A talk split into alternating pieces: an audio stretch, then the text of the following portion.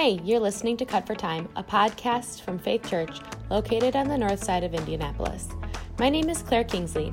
Each week, I'll sit down with one of our preaching pastors to discuss their Sunday sermon. Cut for Time is a look behind the scenes of sermon preparation, and they'll share with us a few things that we didn't hear from the sermon on Sunday. Thanks for listening. Hey, Jeff.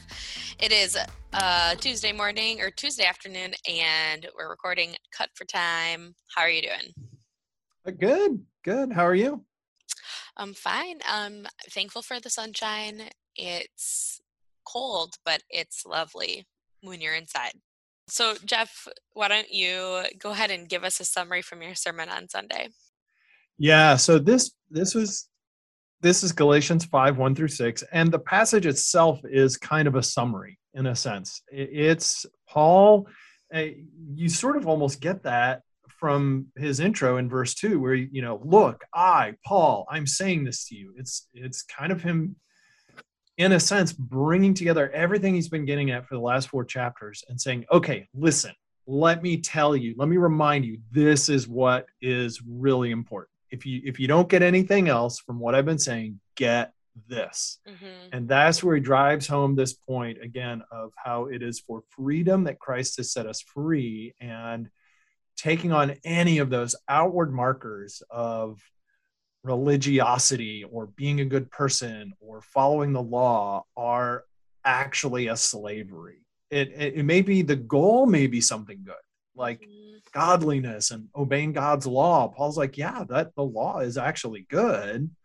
But when it becomes the thing that gives me identity or righteousness or, you know, makes me feel better about myself, that's bondage paul says. And that's what jesus has come to set us free from. Because uh, you know taking this step paul says if you're gonna if you're gonna head down that road and and look to the law or law keeping or some symbol or rite or whatever as your you know marker of belonging to jesus christ will be of no advantage to you. You're to have to end up keeping the whole law you've disconnected yourself from Jesus and and you've fallen away from grace because you're falling back to keeping the law to gain something before God. Mm-hmm.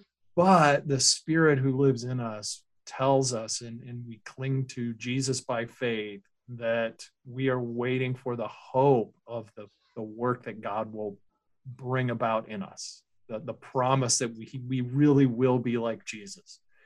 And all those things on the externals that we look at don't matter, Paul's saying. What matters is faith working through love. The, the life of faith that Jesus lived out, that we receive by faith, and now the Spirit is at work in us to reproduce that life of uh, grace based love, loving obedience. And now Paul's going to talk in the next few chapters about okay, so what does that look like in, in some detail?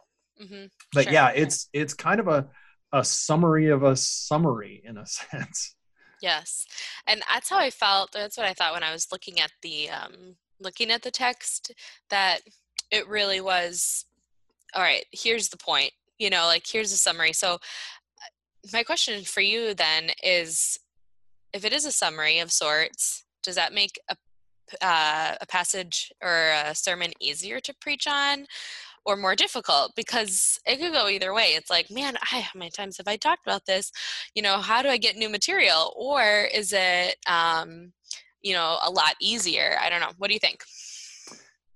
Uh yeah, in some ways I, I do feel like it's a little more challenging because as you're thinking through this, you're like, wow, this sounds really familiar. We've heard this before. Or boy, you know, how do I how do I communicate this in a way that hopefully will connect with people? And maybe you just acknowledge, okay, it, it doesn't have to be new. It it doesn't it doesn't have to be fresh or some dynamic new way. It's the the power of the repetition in a sense, like we learned our multiplication tables we memorized you know the alphabet song and you we drill those things in hopefully enough uh, so that it i think paul's trying to get it to become kind of second nature and so there's yeah maybe it's even just saying well you know that's not necessarily so bad that we're covering re-examining something that we've we've gone over before Um, so yeah, it it should have sounded familiar. And in a sense, you know, if you if you were gonna kind of overview Galatians, this would be one of the places you'd probably point people to. This first part of chapter five, where he's in a sense, again, sort of bringing together all the arguments and the different ways he's explored this law and gospel dynamic and tension over the last four chapters. And he's mm-hmm. saying, okay, sort of like Paul sort of pauses and he takes a deep breath and he's like, okay, guys, let me just bullet point this for you. Here is what I want you to take away. Mm-hmm. So yeah, it can be challenging to to feel like we've got to do that in a new creative way, but at the same time, maybe you don't expect that it's it's going to be new and different. And maybe if it is totally new and different, you I've done something wrong. the previous sermons, yeah. or this one, I guess either. Or this one, right? It's like, yeah. wait a minute, where'd that come from? We've never heard that in Galatians before. Sure. Yeah. Like, oh, that's not good. Yeah. Yeah, that makes sense. Um, so I guess tell us where we're headed in the book of Galatians. We've got a few more um, like two full months still of studying this book. Yes. And you said we're transitioning now to how we live this out. Yeah, we talked a little bit about that theological language that some, you know, maybe we've run across the indicatives and the imperatives. The the this is, you know, the indicative is what is true. Here's the statement of reality, and the imperative is so what do we do about it? And obviously, there's something to do with everything we hear in God's word, but Paul's letters tend to follow that kind of general pattern. And he spent a good bit of time trying to lay the groundwork of who we are and how we relate to God, especially through the law versus through grace in Christ. And but now he's turning more intentionally to what this looks like when we start living it out, especially as we live it out in community. Because again, you know, I, the thing for us to remember going forward is, of course, we're Americans and and we tend to be pretty individualistic and you know when we hear things like it's for freedom christ has set us free we filter that as americans through our american ideas of freedom and and that means well nobody can tell me what to do right like freedom means i have absolutely no constraints and that's not exactly what paul's getting at so he's going to start showing us in the next chapter is like what this faith working through love freedom looks like Mm-hmm. And we're not just reading this as individuals, but we're reading it as people in a community.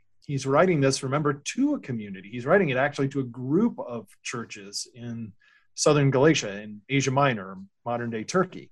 Uh, so he's he's writing it to these church congregations about how to live together as God's people in light of this freedom that Christ has brought us into. That uh, you know, I, I, think back to the passage from the Psalms where the psalmist says, You have set my heart free to run in the path of your commands. And I, you know, again, maybe for us as Americans, that just sounds weird, right? Like to run in the path of someone's commands, that doesn't sound like freedom. Right.